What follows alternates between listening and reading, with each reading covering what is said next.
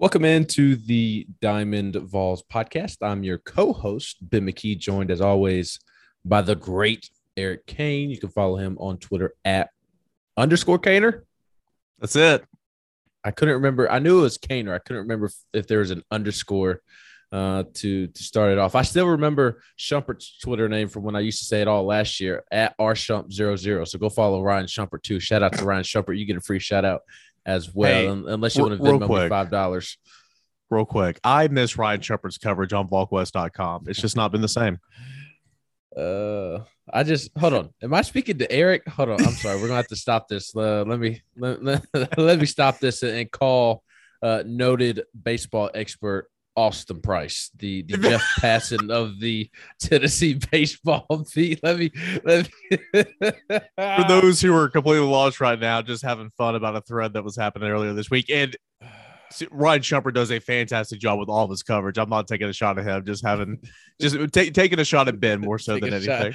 had Ben. I just, I'm glad we could finally find Shumpert's burner on the General's quarter. I mean, I, I'm glad we could finally find it. I, I, I mean that that was his cousin for sure or something.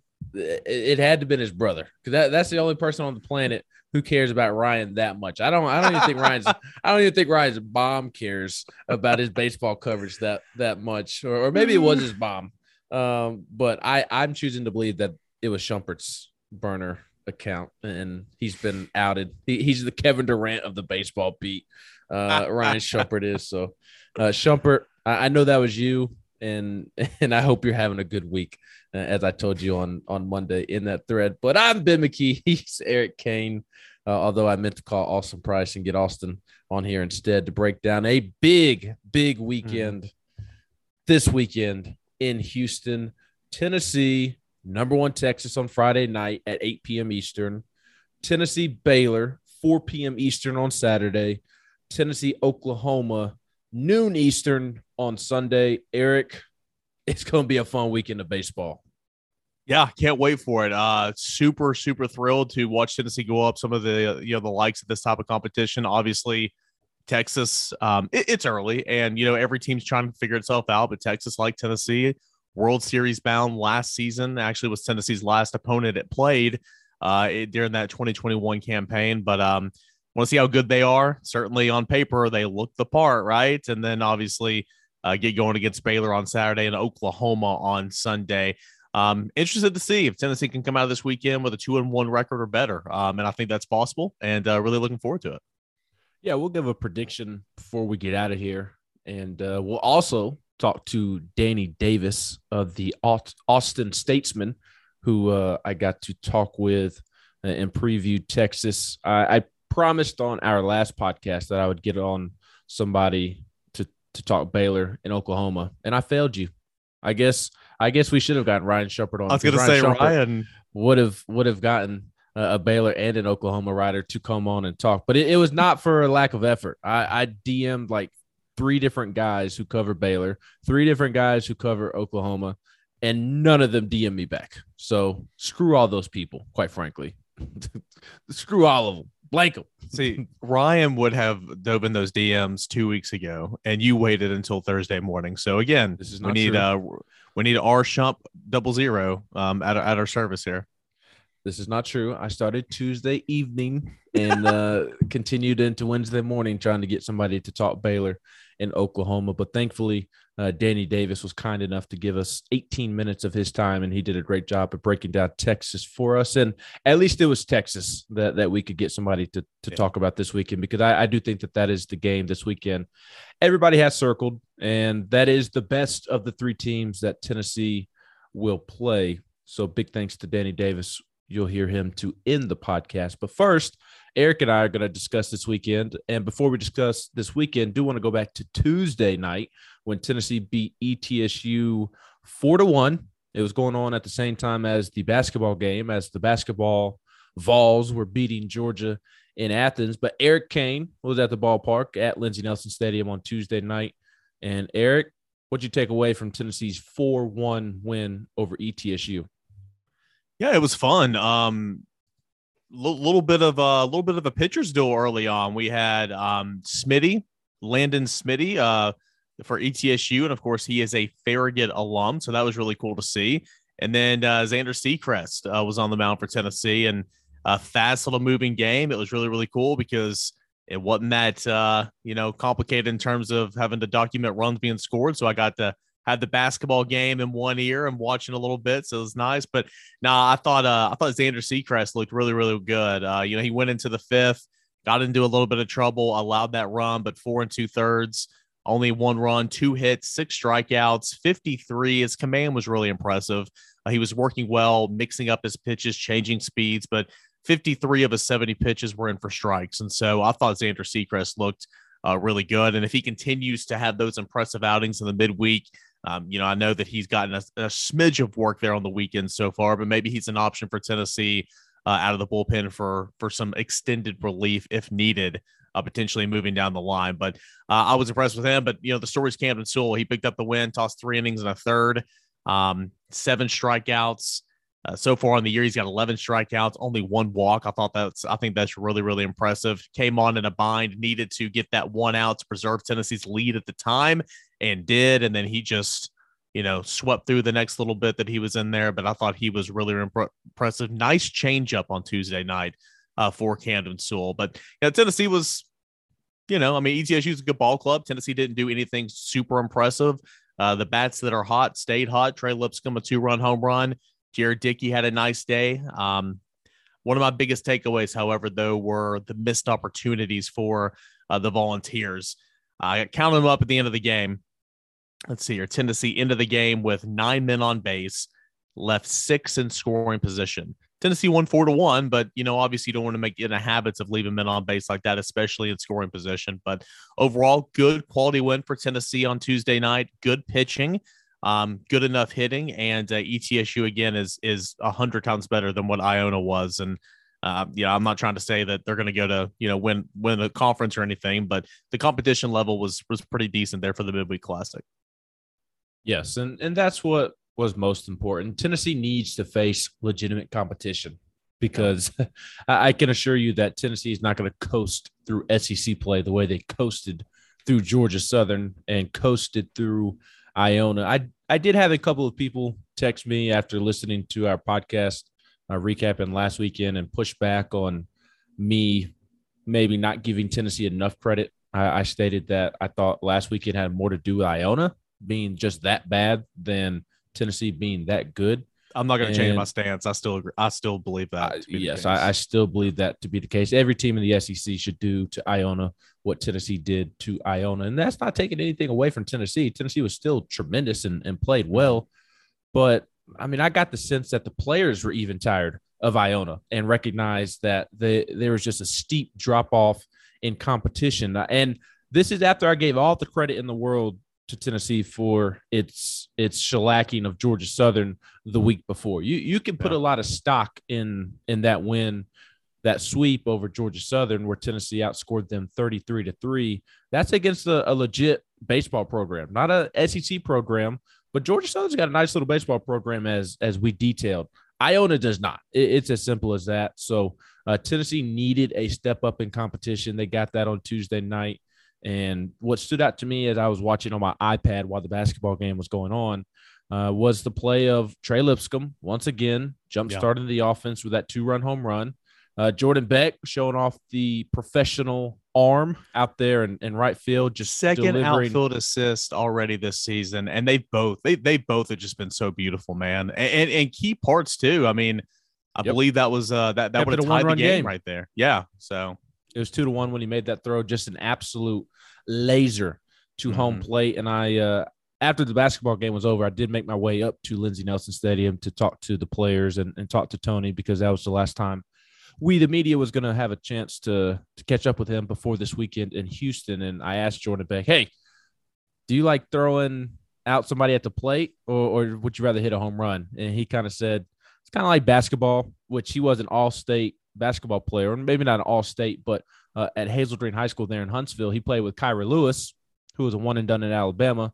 Now plays for the Pelicans after being a first round pick. They won a state title together, and uh, he Jordan Beck was a, a, great basketball player, and you can tell that he is an athlete. And uh, he he likened it to the thrill of making a three point shot to to the thrill of uh, dunking the basketball, and it's kind of to each their own. But he did say that he prefers to throw somebody out at the plate for for what it's worth. So uh, that stood out to me, and, and we already knew that about Beck. He showed off the arm last year as well. It's, it's just still fun to see him show off that arm. He, he's not just a power hitter. He he yeah. is a great defender. He can run the bases.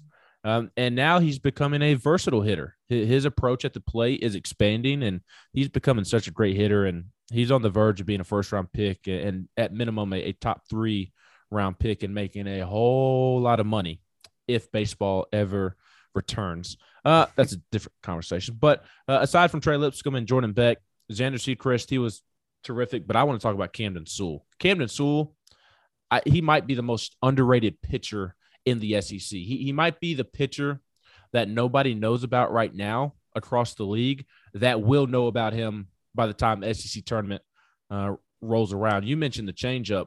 The slider was absolutely filthy. It's it's unhittable yeah. right now. He's got a a whole new level of confidence. He's strutting around the mound after a strikeout like he's Drew Gilbert walking off Wright State in the NCAA tournament. And, and I joked with him about it when he met with us uh, after the game, and, and he he got a kick out of that. So Camden Sewell, he's going to be this year's Sean Hunley. He is going to have an amazing, amazing season. That slider, untouchable. He works quick. He throws strike. He trusts his defense, and he has a whole lot of confidence. So Camden Sewell, he he might play his way onto the All SEC team, and he, he's by far Tennessee's most underrated pitcher because of Chase Burns, Chase Dollander, Blade Tidwell, some big time names, but a lot of people are going to know Camden Sewell's name by the end of the season. I think uh, it was either maybe Sunday, maybe last Thursday, one of these uh, shows we did here recently, and I made the comment that he might be Tennessee's you know most important pitcher, and that's saying a lot. I get it because again, you're not a starter, you're not going up against the ace on the other team, you're not a true freshman making a start against Texas. I get all that. You're not uh, little Jacob deGrom, mini Jacob deGrom, and Chase Dollander, but um, just you know his role out of the pen. He came out. Tennessee needed an out. Need absolutely needed an out to preserve the one run lead. Came in, got that out, stayed on. You know, tallied six more strikeouts over three innings after that. Like you said, mixing his pitches, working fast, and you know he's he's one of Tennessee's veterans. He's been doing this for a couple years now, and so I, he might be one of the most important pieces to this team. Uh, completely on to be completely honest, because I think that kind of like we said, you know, where Tennessee might not have a quote unquote closer, a traditional closer that's going to come in in the ninth inning, get three outs. You're going to deploy, you know, your best arm and, the biggest big time situations in the game. You know, that's kind of an example of what this is, in my opinion. That was a huge, it was early in the game. It was a huge, huge moment in the game. And um, he stretched up enough to, to continue to stay in there too. So uh, he was very, very impressive. Again, the, the story of the night for me was kind of pitching both for ETSU, for Smitty, and for Tennessee on Tuesday night. And obviously Camden Sewell picked up the win was uh, was the, the headliner of that.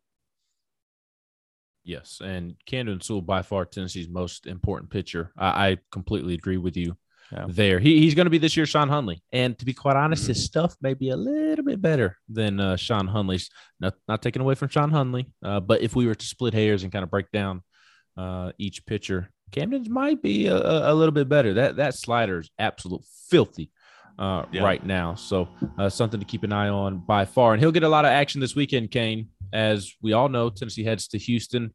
Uh, as we record this, Tennessee is getting ready to take batting practice inside of Minute Maid. Uh, they they face number one Texas tomorrow night at 8 p.m. Eastern. Uh, Blade or not Blade Tidwell, but Chase Burns.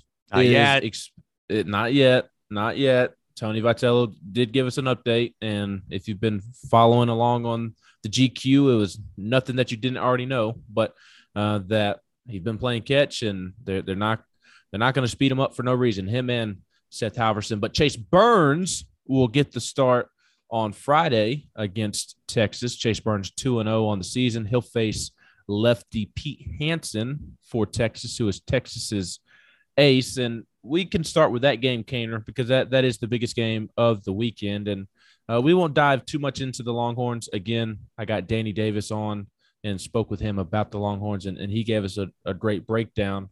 But I'm real fascinated to see how Chase Burns looks and how Texas's lineup looks because this this pitching staff for Texas is going to carry the Longhorns this season, and the the bats for for Texas they're, they're good. Uh, don't get me wrong, but how good are they? That that's something that we'll find out this weekend. So Chase Burns is going to be a big measuring stick for Texas, but for Chase Burns, Texas is going to be a big measuring stick for him, and I'm kind of curious to see who is going to to give way. And honestly, the, the same applies for Tennessee's lineup as well. Pete Hansen is going to be good. I, I will be yeah. stunned if if Tennessee's lineup, as good as it's been, goes out there and runs up the score early and chases them out of the game and, and puts up five, six, seven runs on him. Um, so can Tennessee's lineup that has had success, can they find some success against Pete Hansen? Uh, there's a lot of uh, things to watch in this particular game and, and a lot of measuring sticks that that we're going to be able to learn from tomorrow night. Yeah, Texas, the bats, you know, came alive in the first uh, weekend series of their season against Rice. You know, scored 15 runs in one game, 14 runs in one game. Two midweek games against Texas A&M, Corpus Christi, they scored 12 runs in one of those games. Then you got to the last weekend series against Alabama. Okay, some SEC opponents. Texas scored only nine runs. I mean, pitching was a story uh, of that series and only needed nine runs. One one to nothing on uh, on, on that Friday game, two nothing on Saturday. Then you know Alabama ran out of pitching, one six to one on Sunday. Uh, so you're exactly right. Like I think that um, you know this is going to be a challenge for Tennessee's lineup. You know how how good is this Tennessee's lineup is, and of course it's you know, we're not going to walk away this weekend with, you know, oh, Tennessee's lineup's good or Tennessee's lineup is, oh, they struggled. They're really, really bad. It's going to, you know, continue to evolve over the season.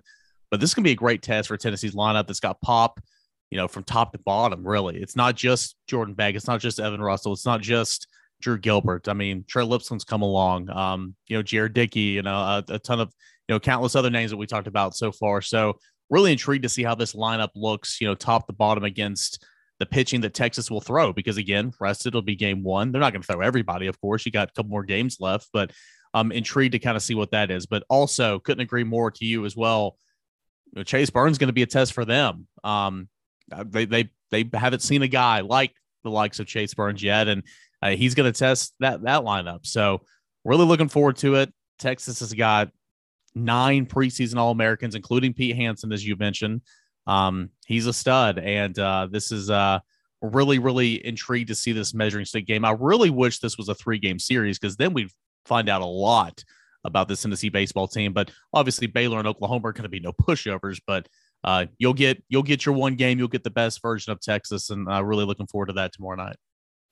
Yes, for for Tennessee, it's a good thing it's not a three game series because all three starting pitchers for Texas are are just stupid, stupid good. Two of them have not given up a run this season. Yeah. Pete Hansen, who Tennessee will face uh, on Friday tomorrow night, he's one and zero oh with a zero point zero zero ERA. Opponents are hitting 175 off of him, 16 strikeouts in 11 innings so far. He's dominant. Uh, on Saturday, their Saturday starter is Tristan Stevens, who also has not given up a run this season in 12 innings. Uh, and then Tennessee is very familiar with Tanner Witt because Tanner Witt came in in relief against Tennessee back in Omaha, and, and he's been really good this year. He does have uh, an ERA, unlike the other two, but it's still just a 1.64 ERA, and he is 2 0 on the season. So I think it's a good thing for Tennessee's bats that they don't have to face Texas all weekend, oh, yeah. although it, it, would be a, a, good test. It, it would be a, a, fun series. I'm more tongue in cheek when I say that uh, as well. And I, look, I said it on, on the podcast this past weekend. I, I'm real curious to see, in hindsight, kind of looking back on that Alabama Texas series. Is, is, Alabama better than we thought they were? We, we know they have some some really good starting pitching on Friday and Saturday. Uh, the top guys of their pitching staff are really good. They they only lose one to nothing on Friday. They only lose two to nothing on Saturday. And according to Danny Davis, our guest, uh, the weather absolutely was terrible, and it was cold as all get out. Uh, and he joked that he tried to sit out for an inning uh, with one of his friends, and he did not last. He immediately ran back to the press box. He said for the first time in his life. So, is Alabama better than we thought they were, or is Texas maybe not ready to be the the bona fide, the ranked number one team in the country? I think that's going to be something that we can look back on in hindsight and and have an answer for possibly.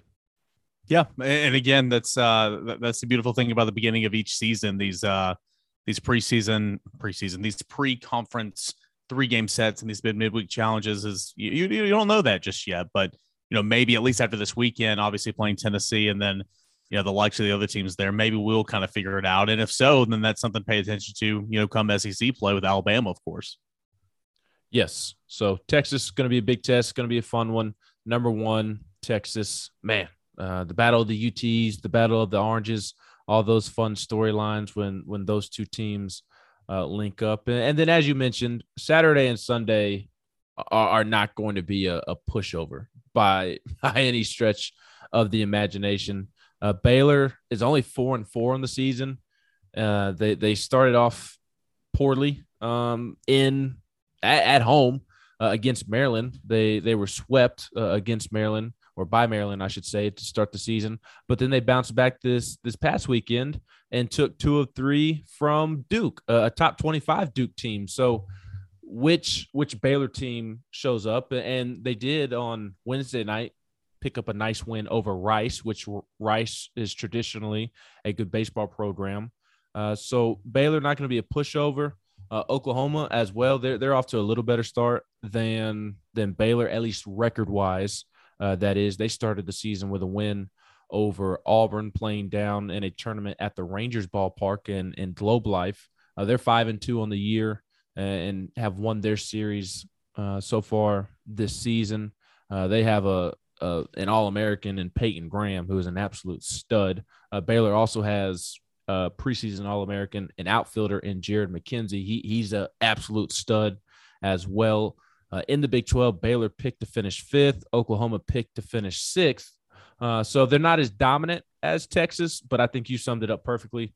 They're they're not two pushovers, but I do think, unlike Friday, and I'll just flat out say it, I do think Texas is the better baseball team than Tennessee, yeah. at least on paper. But hey, that's why you play the games. Mm-hmm. But Saturday and Sunday, on paper, I think Tennessee's the better team when it comes to comparing them to Baylor and Oklahoma. Yeah, I'll take a I'll take a two and one record, you know, leaving Houston than uh than 0 and 3 any day of the week. And and of course you want to you want to pick up that win against Texas. I think that'd be awesome. Um I think it'd be something to reference to, you know, later on in the season. Say, oh, well, you know, Tennessee knocked off Texas eight to six or eight to four, or whatever the case may be, uh, you know, as the season goes on. But this is not going to make or break your season. But I do think facing a little bit of adversity. This will be the first time, in my opinion, that Tennessee will face adversity all season long, um, going up against a team like Texas, whether that means you lose that game or you have to find a way to win that game at some point, you know, in the later innings. I think that's going to be the case. But also, you know, how are you going to respond?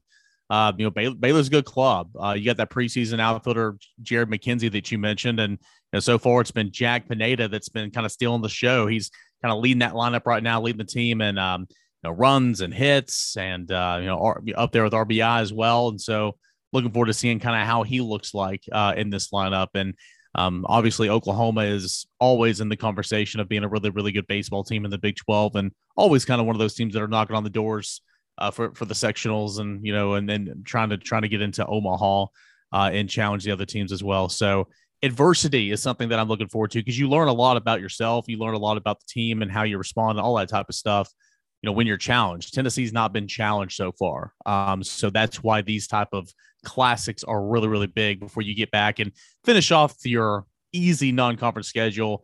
And then you will be challenged every single game once the uh once south carolina comes to town here in two weeks. Yes and speaking of adversity jordan beck camden sewell tony vitello had some cool comments after the game on tuesday against etsu when I asked them what they wanted to learn about the team this weekend. And Jordan Beck flat out said, I want to see what happens when something doesn't go our way. I, I think we'll respond right to it, but it's also fun to see.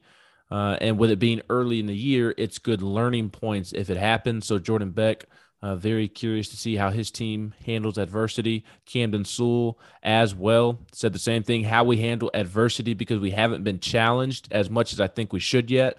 So I think it will be good. We've had a, a lot more innings that have been laid back than we have had stressful innings. So this weekend will be really good for us and see what our team's about. And Tony Vitello said uh, essentially the same thing, just used different phrasing. Uh, he referenced kind of seeing what happens when, when the fire is hot. And anytime the fire is hot, you get to pull stuff from that. Out of three days, I'm willing to willing to bet uh, two, if not three, will have nine full innings of the fire burning just as hot as you want it to. So I think that's the biggest thing this weekend, Cain, that, that I'm looking for. How does Tennessee handle adversity? Uh, whether it's Texas going up two to nothing in the sec, or not even the second inning, we'll say Texas goes up two to nothing in the sixth inning later in the game. How does Tennessee respond to that?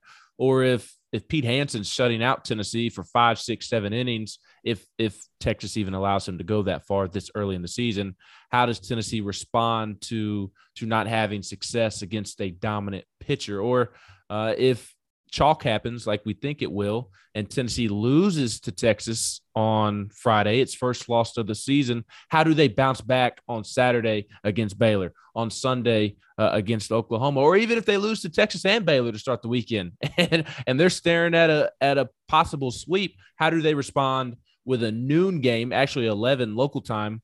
11 local time first pitch. How do they respond on Sunday? I, I, think that's the thing that I'll be looking forward to most, along with continuing to evaluate the the new faces and the new roles that we have discussed at nauseum uh, these last couple of weeks.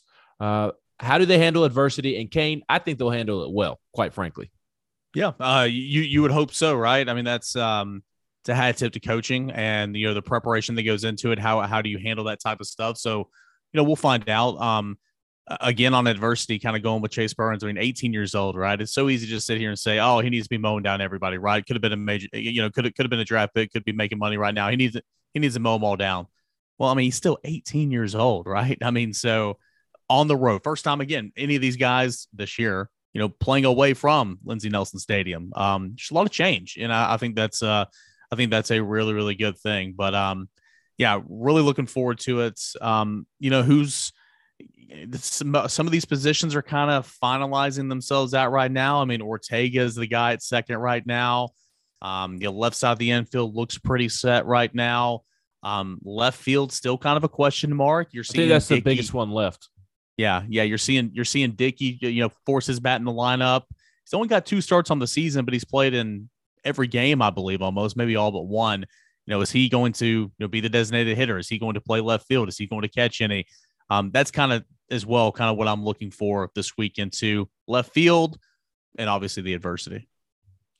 And with Chase Burns, sticking with the theme of cool comments from his peers, uh, I asked Camden Sewell, "Hey, what what are we going to see from Chase Burns, Chase Dollander, Drew Beam against better competition this weekend?" And he said their competitiveness. They haven't had a lot of stressful innings yet. Let's just be honest. I think you'll see who they really are this weekend, and they'll continue to do what they've been doing. And Tony Vitello uh, echoed those sentiments on young pitchers throwing in a major league ballpark because that's the other thing, Cain, and something I actually meant to bring up earlier when we were discussing uh, Tennessee and and the pop and the bat is this is a, a major league ballpark, right? Yeah. that uh, and one that's unique as well in its own right. I mean, they've they've helped out with the hump there in center field. Like back in the day, oh my gosh, oh, who was it? Um, was it uh Jim Edmonds that made that incredible catch there so. over the shoulder of yeah. Mm-hmm. Um, they kind of helped that out as well. But it's still a unique ballpark in its own right, and just the lure of you know sitting there not getting starstruck. I mean, if I walked in Minute Maid Park, I one of my hobbies, sidebar conversation. I, I'm I'm trying to go to every single ballpark. I've been to over half of them it's kind of like an it's a, it's a hobby, but it's a very expensive hobby. If I walked in that ballpark, you know, like you are, so jealous, um, I'd be looking all around like, oh my god, look at this place, this is so cool. I mean, you can't do that. You're there to play a game, right? You got to keep it between the lines, and you got to be dialed in and mentally prepared every single at bat. Um, I think that'll be a challenge, especially for some of these young guys. Maybe at first, until they step up and see Hansen for the first time. But you know, all that goes into it. And I think that's kind of where you were going with it. That you know, this is a ballpark, a major league ballpark. So lot, lot of mental preparation, you know, for this weekend. Easy to show off the power in Lindsey Nelson Stadium. It's yeah. a it's a very hitter friendly ballpark. And look, the box out in left field at Minute Maid, it's close, but just the the whole, I guess you could call it a wall where, where the train, the where the train tracks are. I guess that's on top of a wall. I guess you could say. Yeah. I, am I'm, I'm not an architect. I, I don't really know how to describe that, but I mean, that's intimidating in its own right, kind of like the the the green monster out at Fenway. So the yeah. box isn't like I think it's I want to say it's 310, 315 down the line at Minute Maid to the box, but the box is still pretty tall. so it's you got to get that, That's there. why, yeah. Yes, and then, and then it's real deep to in the gaps and, and to dead center. Uh, right right field is just kind of your ho hum kind of average uh, situation. Uh, so how does Tennessee's power translate in a major league ballpark? I'm, I'm curious to see that. But then, uh, as I was getting to Tony's quote about young pitchers throwing in a major league ballpark, like Chase Burns, the backstop is going to look much different than than Lindsey Nelson Stadium. Uh, Chase Dollander, I, I, I can't tell you exactly everywhere he pitched last season. I, I don't know where Georgia Southern went on the road last year, but I would imagine it was nothing like Minute Maid Park. Uh, and, and Drew Beam, uh, he's a true freshman, just like Chase Burns. It's going to be a little bit different than, than being at Blackman High School in the mid state. But Tony Vitello seemed to be very confident in his guys. Uh, said that Coach Anderson has those guys in the bullpen and has full autonomy as it relates to coaching those guys. I think he's got a really good feel of when it's time to crack a joke or when it's time to calm a guy down. You could go on down the list, but I fully trust he'll have those guys ready. Maybe I'll say my piece if I see something, but I don't think the guy on Friday, Chase Burns, would have gotten the ball on opening day unless he kind of naturally, and maybe it's the home he comes from, whatever, or maybe he knows how good his stuff is. He's got the calm and the presence of a sophomore or a junior. And Chase Dollander is new to our program, but he started most of last year. Drew Beam, and I thought this part was was really cool uh, about his quote, Eric. Drew Beam is in the same category as Chase Dollander, as Chase Burns. And Tony Vitello said it's time to include him. Next year, I don't see why all of those guys wouldn't be lumped together. So we might as well do it now. He's got quarterback type presence. And again, another kid that comes from another really good family. To me, the key is for those three guys and for all of our guys to enjoy it. It'll go by fast. It's our first road trip together. You're playing in a big league park. You're surrounded by some of the best teams in the country. I've been there before and they do a great job of running it. So play ball and enjoy it. But how about that quote about Drew Beam and yeah, Tony? That- before he's faced legitimate competition, already wanting to lump him in with Chase Dollander and Chase Burns. I think it says a lot. I think it says, I mean, there's a reason he's here. There's a reason Tony brought him in. Um, there's a reason why he's been getting the ball every third day uh, here at the beginning of the season. So just because we haven't seen it, and again, it's not like he's been bad because he's not been bad. He struggled with uh, command just a smidge, maybe in his first outing. He walked, I think, three or four in that first uh, go about. But I mean, it's just like we've been blown away by Burns and Dollander on Friday and Saturday. So by the time we get to Sunday, Tennessee's already been beating the crap out of whoever its opponent is. Beam's only going, you know, he's not he's not standing there long. It's it's kind of, kind of like he's an afterthought right now. Um, he's probably okay with that right now. But uh, I think it says an awful lot about you know Tony saying that, saying, "Hey, they're going to be all gr- grouped together next year, so might as well do it this year." Um, I think that's a good sign. It's a good sign too. And and uh, I also went up and looked at Georgia Southern's schedule for 2021. Uh, they had awesome trips to the College of Charleston, North Florida, and Troy. That how that highlighted their away trips last year. So Chase Dollander um, might be in that category as well as kind of in awe of, of walking into a major league park. This will be the best place he's ever played. I will say Troy would surprise you with how nice their baseball stadium is. I actually played there in high school, okay. and it's a, a really really nice uh, stadium but still, it's Troy. How, how many errors? Much, uh, zero. Zero errors when you play on the bench. No, I'm kidding. uh, got you there. Um, much different than than than Minute Maid to say the least. And, and, the cool part about that conversation we just had about those three pitchers, yeah, Blade Tidwell is still on the shelf, and he's the best pitcher right now out of all of them and Seth too, Halvorsen's because... on the and Seth Halvorsen's on the shelf, and he's going to be one of the most important arms out of the bullpen. He can come in and pump upper 90s and touch a 100. Eh, we're, we're just to the beginning of this year. And, you know, and, and Tidwell will come back, you know, hopefully by SEC play and everything. You know, Halvorsen is, is well down the line, but gosh, this team is, is positioned so well to be to be good for years. I mean, really, because it all starts – it all starts with pitching. I mean, anybody that follows baseball, anybody that's a lifelong, you know, Yankees or Braves fans like you and I, I mean, you're not successful without stocking your your your farm system with arms. You win on arms, and Tennessee is in a great spot, great spot moving forward. Yeah, and, and the other thing, and we're getting kind of off track, and it's my fault. I'll take the blame. Uh, big picture thing is like, and they're bringing in this talent with crap resources. Yeah, like imagine all these projects that are being discussed permanent seating down the left field line, a permanent double deck porch. There's been small talk uh, about a, a baseball specific dorm out behind right field, and, and you kind of have a infield turf, indoor infield turf, like inside that building. Uh, like imagine what the type of talent that Tony Vitello is going to bring in when he when he adds those uh, amenities, and he's already recruiting lights out and beating like Arkansas wanted Chase Dollander and he wanted to come to Tennessee instead. Wouldn't have to bring in recruits through the uh, left field line anymore. The the left field out, uh, outfield down right that, field. Uh, no, they they they. They, right field, I meant, yeah, yeah, right field. You, you don't want to go on the other side. No, they'll they'll still be bringing the right field is the only place anybody comes through. Uh, baseball current players, recruits, coaches, they despise the front. And if if you really want to piss Tony Vitello off, just mention that there is a parking lot in his stadium. that that that that that'll really get him going. But that again, we're getting off track. That's a side side conversation, and I'll, I'll get myself pissed off seeing all these other SEC baseball stadiums looking like minor league parks, and Tennessee has the second worst in the SEC. They're only ahead of Missouri. It's the most ridiculous thing on the planet. Meanwhile, though, uh, the football facility has a bulldozer currently on its field digging up all the dirt over there for a basketball court in a in a fireplace. But I I digress. I'm not trying to pick piss anybody what? off. All the all the football folks off. Uh, what pays to, the bills, Benjamin? I I understand, but my point is that at a place like Tennessee, you have enough resources I to agree. take care of all of it. I agree. Uh, you got me going on this Thursday, Kaner. Um, two two quick things before we get out of here and get to Danny Davis to to wrap up.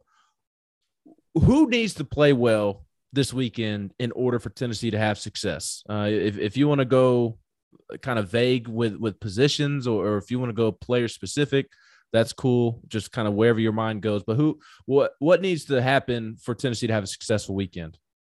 Yeah, this is this might be a cop out. This might be just too much of an easy answer, but your vets, your vets have got to show up, right? Um, you your veterans have played in big games before. Your veterans uh, have played in the College World Series before, and yeah, it's not like they've been bad so far this year. Jordan Beck's been great.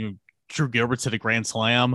Uh, Evan Russell's got a couple of home runs on the season. So I mean, it's not like they've been bad, but a lot of times, man, it's been all these newcomers that have been carrying the load, right? So you need those three guys. You need Russell, you need Gilbert, you need Beck to, uh, you know, not be intimidated, do what they do, and let the others kind of, you know, come and, and form the offense around them as well. So uh, those three guys in the lineup would like to see them be very consistent and kind of set the tone for everybody else. It should be a really, really exciting weekend. Um, I'll go with that trio in the middle of the order. Well, the Russell's not really in the middle, but you know what I'm saying. I know what you mean. We know what you mean. Yeah. He's still, even though he bats like eighth, he's still the heart and soul of the yeah. order and the team. Uh, I'll yeah. go starting pitching just, just because it, it, doesn't really matter how many runs you score if you're giving up a ton of runs. And, and also, like I, I kind of expect a grace period for Tennessee's lineup. Like, like I don't think they're just going to come out and just go home run derby on three really good Big 12 baseball programs. So can Chase Dollander, Chase Burns, Drew Beam, uh, the relief pitchers that come in after them, can they give Tennessee's hitters kind of a grace period uh, in the sense allow them to warm up and just not allow the game to not get out of hand, but you know don't don't allow it to be a four or five run game by the time the bats get going. Uh, so I, I, think the pitching has to to really perform well uh, this weekend because you're facing really good competition with the the hitters, obviously. Uh, prediction that we won't hold you to it uh, for this weekend. Give me three and up. No, I'm just kidding. Give me two and one. uh, you know, I'm very conservative in, in making predictions uh, whenever. Um, I'll, I'll take Texas to beat Tennessee on Friday. I'll take Tennessee to beat Baylor and Oklahoma. Won't surprise me at all if Tennessee can go three and zero. Oh. Um, won't surprise me at all if Tennessee takes down Texas, then drops one of the other games. It's just hey, that, that's baseball sometimes. But I'll say two and one. You leave with two wins and that one loss, even if that one loss is to Texas, even if it's by four or five runs, whatever. I think it's a good weekend. You come back home with a winning record. I'll say two and one. Yeah, I'm with you. I'm with you. Uh, I said it earlier. I mean, I I'm just going kind of off what we know and what I know, at least according to the papers, that Texas is better than Tennessee. Yeah. And I do think Tennessee will be very competitive. And it would not surprise me if if Tennessee wins that game. But I'm I'm I'm gonna roll with Texas in the opener. But I think Tennessee bounces back with with wins over Baylor in Oklahoma. And I, I one last thing because I've had forgotten my my train of thought there when you got me all riled up about the the baseball facility, and we can go quick here. I, I wrote a story on VolQuest about Tennessee wanting to make a statement. Uh, they they go to Texas two years ago at the Round Rock Classic, and they made a statement. They beat number one Texas Tech on Friday. They beat Houston on Saturday, a good baseball program, and then they beat a top twenty-five Stanford team on Sunday. And that statement that they made was kind of like, hey, Tennessee baseball is here under Tony Vitello. Do you agree that they're they can make another statement this weekend? It'll be different, a different type of statement, but they can make the statement of, hey, going to Omaha last year was not a fluke, and Tennessee baseball under Tony Vitello is here to stay. And under Tony Vitello, we don't rebuild after successful seasons. We reload and make another run at Omaha. Absolutely, because I mean, look at how much turnover has been on this team from from the, last time Texas saw this team, that lineup, those guys in the bullpen, those arms that they face. Look at all the turnover. Sure, there's some familiar faces, absolutely, but a lot of turnover. So you know, it's it's regroup, no rebuild, regroup, and uh, yeah, I think this would be like, hey, last year was not just us getting hot at the right time and advancing on and going to Omaha. It's no, it's a quality of the program that Tony Vitello has built that you're going to be competitive each and every year. Sure, you might not make Omaha or heck, you might not even make the supers every single year, but you're going to be in position to get to that point and give yourself a chance. Um, yeah, I think that's the type of statement that Tennessee can make this weekend by being competitive against number one Texas, maybe winning, but leaving leaving the weekend again with a winning record, two and one at least um, I think is what you should be shooting for. Completely agree.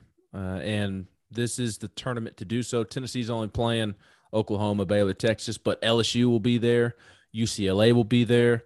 The the stadium is going to be packed uh, by college baseball standards. A lot of Texas fans will obviously be there. LSU fans for for LSU baseball travel really well as well. Uh, and I think we're going to see a good amount of Tennessee fans. I mean, it, it is in Houston, Texas, so let's also temper expectations when I say that. But I think there there will be a noticeable Tennessee presence, and, and it's just going to be a, a, really fun weekend down in Houston, and uh, a big weekend over at VolQuest Caner as Tennessee basketball. Big game with Arkansas Saturday noon. Uh, 13 versus 14, possibly winning a share of the SEC title if they can win, and South Carolina can find a way to to win on the road at Auburn. You've got a big junior day. You'll you'll be on top of that uh, with Austin and and Brent. Rob have you covered with basketball, and, and then I'll be in Houston uh, to take care of the baseball. So this weekend, as we are doing a great job at VolQuest of of covering everything going on, how can people follow you and your work, my friend? Yeah, at underscore Caner on Twitter. Uh, at Caner was taken. Some mom like in New New Jersey. it's really frustrating. At underscore Caner, and uh, yeah, so much stuff. Plenty of rec- recruiting. Hey, that period's over and uh, it's going to be full speed ahead. Looking forward to uh, get back into commitment season. Don't expect that from this weekend, um, at least not right now, but uh, it's going to start heating up soon. So you can find us all there and at volquest.com. We have everything you possibly need. Yes, and it's going to be a crazy weekend. So we're not going to put a, a time stamp on when we're going to do so, but Cain and I are going to try to hop on Zoom uh, 15 or so minutes af- after each game and, and give some thoughts on Tennessee baseball this weekend. So again, no no no guarantee on what time that will get done, but it, will be it'll get done after each game just because we have uh, so much going on. Uh, he is Eric Cain. I am Ben McKee, and without further ado, we will wrap up this edition of the Diamond Vols podcast with Danny Davis, who covers the Longhorns for the Austin Statesman there in Austin. So, uh, big thanks to Danny for joining us, and, and, he was great, giving us terrific insight. So, uh, for Eric, I'm Ben. We'll talk to you this weekend, and here is Danny Davis.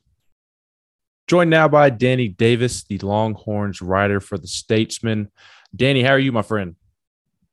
I can't complain. You know, I woke up this morning, so it's all all good in the hood, as as the as the kids say, I suppose. Yes, uh, I, I, like to use the phrase "good in the hood," so I'm glad somebody else uh, does as yeah, well. I don't know. I don't know if the kids actually say that. I'm um, I'm not too up up to date with the, what the kids are saying these days. Yeah, I'm I'm kind of in that phase of my life where I'm getting away from knowing what the kids are saying. So I, I think some still may say that. If not, I'm I'm at least still trying to to carry that torch uh, shamelessly. But I wanted to get you on to talk about uh, Friday night's game between Tennessee and Texas on the Diamond. Uh, the last time I saw Texas play baseball, Texas was eliminating Tennessee from the College World Series. And it, it, seems like most of that pitching staff, if not all of that dominant Texas pitching staff, is is back for another season. Yeah, I mean they did lose a first round pick in Ty Madden. He's now in the Detroit farm system. I don't know if he's actually you know, he's not playing right now because who knows what's actually going on with the with the MLB. But you know Ty was their Friday guy um, their ace, but they seem to have kind of picked up where they left off. Obviously, if you're a Tennessee fan, you're quite familiar with Tanner Witt and what he did in relief in that game. Um, Tristan Stevens, who will be Texas Saturday starter, started that that game and then um, struggled a little bit earlier. And Tanner Witt came on, was excellent in relief. Um, and Tanner will start on Sunday, so Tennessee won't see him either this weekend. But those two guys are now their Saturday Sunday starters, both having two really good years. Uh, so far. Tanner is actually having the worst of the two years, and all he's done is allowed two earned runs in his two starts. But Tristan has a zero zero zero ERA, and the guy that Tennessee will see on uh, Friday um, is also perfect and unblemished with his ERA. So three really good starting pitchers. Their bullpen, they've added some arms. Um, Aaron Nixon's still their closer. So this Texas team, if they're going to go back to Omaha, it's going to be based off their pitching. And so far, so good though. Um, as I'm sure Tennessee fans are are struggling to kind of comprehend this season. Both these teams haven't really played anyone yet, so we're kind of still figuring out who how good this this pitching staff and these this offense is. But um, we thought this pitching staff was going to be good going into the season, and after two weeks, I don't think anyone at Texas has any complaints. Yeah, I can assure you that uh, the the competition Texas has faced Rice, A and M, Corpus Christi, Alabama, Sam Houston. Uh, I can assure you they are better than Iona, who Tennessee played this past weekend, and uh, not trying to, to throw Iona under the bus too much, but quite literally the worst baseball team I've ever seen play in, in my life. It, it was not very competitive. So we will learn uh, quite a bit about Tennessee this weekend with Pete Hansen, for those who are not as familiar uh, with, I guess you could say he's the ace since he started on Friday, but it seems like you could uh, say anybody on the Texas staff is an ace. But what would be your scouting report for somebody who's not very familiar with him? Yeah, you're right. I mean, you I think Texas kind of feels that they have a 1A, 1B, 1C. Um, I think they feel comfortable with any of their guys in that Friday spot. But, you know, Pete, he's just efficient. Um, he's not going to overpower you with his stuff, but he um, you know manages to get a lot of ground balls, trusts his trusts his um, defense behind him, and just uh, pitches to contact when he needs to. He had a pretty decent. Um, I think he had maybe eight strikeouts against Alabama. I'm trying to remember off the top of my head, but he had decent um, strikeout numbers against Alabama, and he just doesn't. He, he's just efficient. Um, when he came up as a freshman, um, what seems like 4,000 years ago was 2020. Um, he had a perfect ERA that season um, that cut, got cut short. Um, they're about to promote him to the weekend rotation when that season got c- cut short. Last year, he started. Um, he had some issues at the beginning of the season um, with some injuries. I believe he had COVID. Um, so working working his way back from that, was kind of working out of the bullpen. Um, finally, was brilliant in a relief appearance against Texas Tech, and they promoted him to the the weekend rotation after that. And he was uh, pretty stellar um, down the stretch. And this year, he finally has that uh, that you know Friday night job, uh, left hander, quality quality arm once again, you're not going to see him hitting 99 or anything like that, but he's he's just efficient and he's been efficient for um, three seasons now, and he has a really good, really good arm on on this Texas staff. You you did a great job of breaking down the starters uh, a moment ago, um, but obviously Tennessee's not playing Texas three games this weekend. Uh, so looking at the bullpen, who are some of the top guys that if it's a close game uh, that Texas would most likely deploy and, and, try to get them to shut the door on Tennessee and pick up a win? Yeah, well, Aaron Nixon will be the guy in the ninth if uh, Texas is up or maybe tied. Um, he's he was their closer last year. Had some nice moments um, in in Omaha in that Mississippi State game that they won, and he's been a solid quality closer for them um, for these these two years. Travis Sthele is probably the first um, first guy that we'll see out of the bullpen. We're still trying to get a read on him because he was injured last year. This is his uh, redshirt freshman year, came off elbow surgery. He's looked good um, in the the times we've gotten to see him, and they seem to be pretty confident with him. He was the first person they called the season out of the bullpen.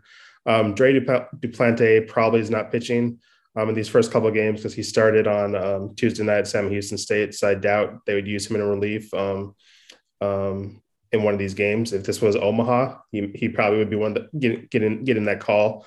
But you know the good good quality arm. Um, Luke Harrison, Lucas Gar- Lucas Gordon, um, two other two other good um, guys who've had some good seasons. I mean, you just look up and down their um, their roster, and they've had you know solid contributions throughout throughout the bullpen. Once again, not facing the, the Yankees, but you know they have you know pitched pretty solidly out of the bullpen as they get a lot of new guys. A lot of these guys that you're going to see this weekend out of the bullpen either were injured or weren't on the team last year, and so they're trying to you know work a lot of these guys in and um, kind of see kind of see what they have here. But Travis Sthele will be probably the first name called um, to relieve Pete if uh, if that is necessary before the ninth inning um, against Tennessee from the outside looking in and kind of watching from afar this past weekend, uh, keeping up with the score uh, with Texas and Alabama, it seemed to be three really competitive uh, baseball games, and and just kind of with Alabama being in the SEC footprint and realizing that they haven't necessarily been a dominant team. Uh, over the last couple of years, they're they're a solid team and NCAA tournament team, but not a team that's probably going to make it to a super regional or Omaha my opinion was trying to figure out okay is alabama actually taking a step forward this year or or maybe is texas uh, not deserving of that number one ranking i, guess you could say or or maybe uh, they're, just not ready to to be that top team in in the country just yet what was kind of your takeaway from the texas alabama series this past weekend and, and how it played out yeah i mean i don't i don't want all your listeners to think that i'm being a texas apologist when i say this um, so you know, don't don't you know turn turn this off or roll your eyes, y'all. But um, you can't take anything from that series last week. Um, Friday and Saturday were miserable um, weather-wise. I went out and sat in the stands with all my friends for an inning and a half, and I could not. I, I, I for the first time in my life sprinted somewhere to get back up to the press box. It was it was just that cold, cold and miserable. Um, both teams, you you would you would hear a, a batter, you know, get a great swing and you hear the crack of the ball off the bat and you'd be like, oh my God, that's going, that's going 450 feet and it die halfway in, into center field. Like it, balls were dying left and right. It was cold. Both teams just clearly just wanted to get, get, get in, get out. And, you know, pitching on both teams are good. I don't know enough about Alabama to gauge how they were last year as opposed to how they looked this weekend. But, you know, Texas, um, I think the first two games was a matter of it was cold and they were doing what they needed to do to get done. And then six one on Sunday, um, you know, they looked better on Sunday. But then again, I, you know, at that point, if you're Alabama, you're at the end of your rotation. You're at the end. Of, you know, your, your bullpen arms are a little tired if they if they pitch. So um, it's kind of a little tough to get too big of a read off a off a Sunday game. So I mean, Texas did what they needed to do. A win's a win. Um, you know, they're not you know, style points don't really exist in college baseball. Uh, you just need to get done what you need to get done. They did it, but you know, especially that Friday game where it was miserable, and that Saturday game where it wasn't wasn't much better. I would not read too much into it. Um, they they won. They did they did what they needed to do. Absolutely, absolutely. If you were Tennessee's pitching coach and, and kind of scouting Texas and, and getting ready for Friday night's game, who who are the guys in Texas's lineup that you're circling and you are absolutely aware of when they come to the plate? Um, Ivan Melendez. Um, I'm sure if you followed this team at all, or you saw um, you know them them at all in Omaha, you're you're aware of his power. Um, a couple week, weekends ago in Rice, he hit two home runs that traveled a combined 900 feet. Um, like he just has this raw, effortless power. Um, you know, he you can get him out, but if he gets a hold of get a gets a hold of the ball, it's gonna it's gonna sail a long a long way. Um, top to bottom, Texas has been pretty solid so far this season. I think they take pride in having about ten guys. Um, they're nine starters, then Dylan Campbell, who um, is kind of a rotational guy. Um, actually, 11. Murphy Stehly is kind of in that mix too. So they have about 10, 11 guys they feel comfortable um, placing placing in the lineup. And um, I, I, don't I don't want to say any of them are invincible because I've definitely seen this Texas team go through some maddening droughts on offense o- over the years, and definitely that could happen once they start facing better offenses than they than they have seen. But so far, they've looked uh, you know pretty solid throughout this season, coming off a ten run performance early in the week on the road up at Sam Houston State. So you know, Ivan Melendez is the big bat that's going to have the highlights, but you know, starting from Eric Kennedy up top to Trey Faltini, they're um, you know defensive wonderkin that um, in the eight hole, they're they're pretty solid um, throughout the lineup. But you know, we'll see what we'll see when we actually get see a good SEC team, just exactly where this offense is uh, at. It'll be it'll be a good measuring stick for them this weekend. Yeah, and it'll, it'll be a good measuring stick for Tennessee because they're throwing a kid in Chase Burns, who this is his first start against legitimate competition. He he's a true freshman and probably starting on Friday, mainly because Blade Tidwell's injured right now, but he would be in the starting rotation Saturday, Sunday, even if Tidwell was available. So this will be his first step up in competition as well, his third career start. So interested to see how he he does, and it'll be a good measuring stick for him as well. When you hear people talk about Texas nationally or just anybody talk about Texas, they always start with the pitching staff, obviously, and, and rightfully so. And I, I think it's safe to assume that the Texas pitching staff is going to carry Texas this year. But with the lineup, do you think it, it's a must uh, that the Texas pitching staff carries them, or, or do you think it'll it'll be a, a very reliable lineup and maybe they're not getting enough credit just because so many eyes are are on the pitching staff? I, you know, it's probably too early to say, to be quite honest. Um, yeah, I think ideally Texas would like if they're um, they didn't have to rely on these, you know, two nothing games or relying on because you know eventually Pete Hansen is not going to have a zero zero ERA. Eventually Tristan Stevens is not going to have a zero zero ERA. Eventually, you know, opposing teams, whether it's through scouting or just they run into better better offenses, are going to score against this team. So you know they're going to need their offense to get better, but you know you're allowed to have a couple off days at the plate when you when you have that pitching staff um, when that pitching staff has your back. So I think most people expect this pitching staff to carry this team. I certainly do, but um, you know this offense, we'll see. We'll see if they're up to the challenge. There were some times last year, like I said, where they did not look good, and then there's other times where you know they scored eight runs against a good Tennessee team last year at the College World Series. So you know it, it, it can happen. They have talents. Uh, you know a good handful of these guys are going to get drafted at some point. So, um, you know, not to sound like over condescending, you know, condescending, you know, Texas reporter, you don't get to University of Texas by being, you know, a scrub. Right. Much like you don't get to Tennessee by being a nobody. So, you know, there's there's talent on both these teams, and if you're starting at one of these two teams, you know, you can hit better than me, and you can. You know what I'm saying? absolutely, absolutely. Two more things for you, and, and I'll get you out of here uh, joined by Danny Davis, who covers uh, the Longhorns for the Statesman uh, there in Texas. Defensively, uh, how, how is Texas defensively? Are, are they projected to be a, a, strong defensive team this year? Is, that a weakness? It seems from just doing some research on my end, they're pretty strong up the middle, uh, catcher, middle infield, and, and out in center. Yeah, they're they're actually they're pretty a pretty solid defensive team um, for the season.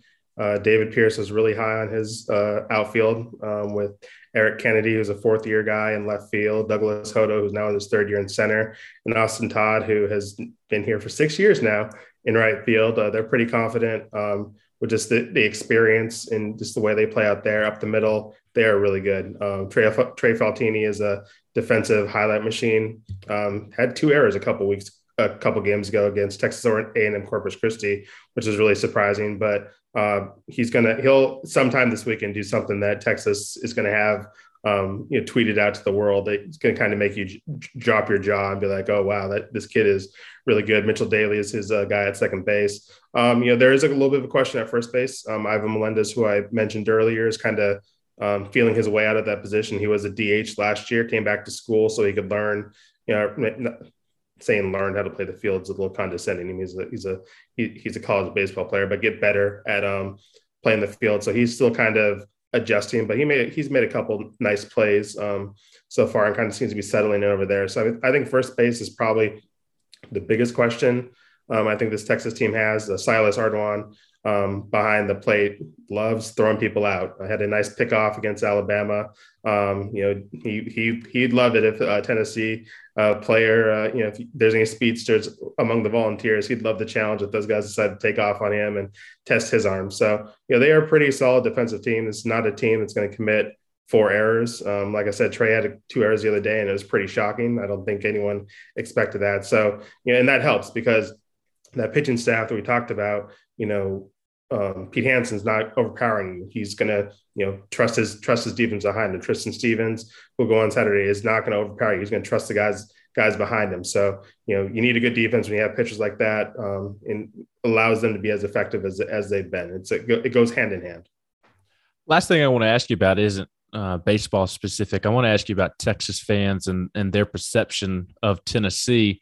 Uh, over here in in Knoxville and amongst the Tennessee fan base, we the folks like to joke about the the battle of the UTs and the the, the different shades of orange and, who the real UT is. Is does that exist uh, amongst Texas fans and for Tennessee fans? It's nothing like their their hate for Alabama or, or Florida or Georgia. It's nothing like that. It's more just jokes and, and things of that nature. But uh, is there conversation amongst Texas fans about the real UT and, and those type of things?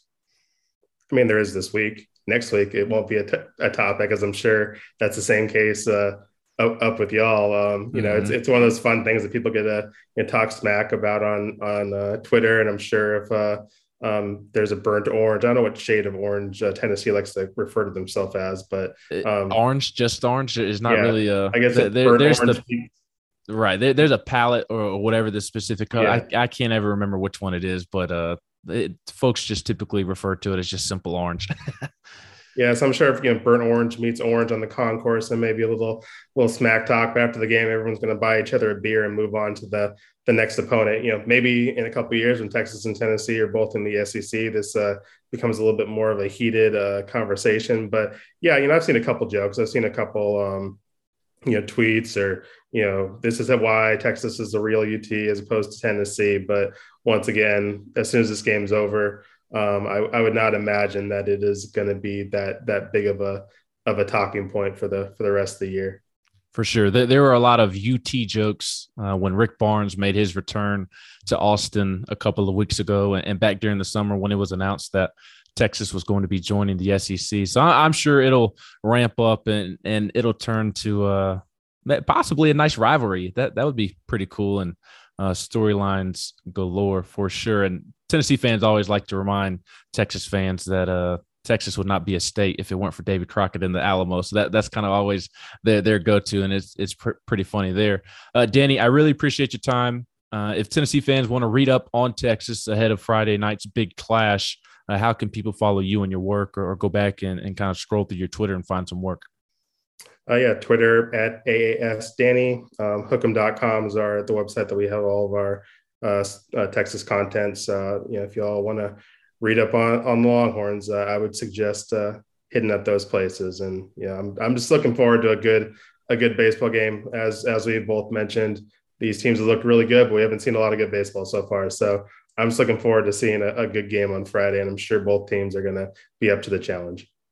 Perfect, and and hopefully Tennessee and Texas can uh, run into each other down the road in the NCAA tournament or back in Omaha, and we can have you back on. I've really enjoyed talking with you. All right, have a good one.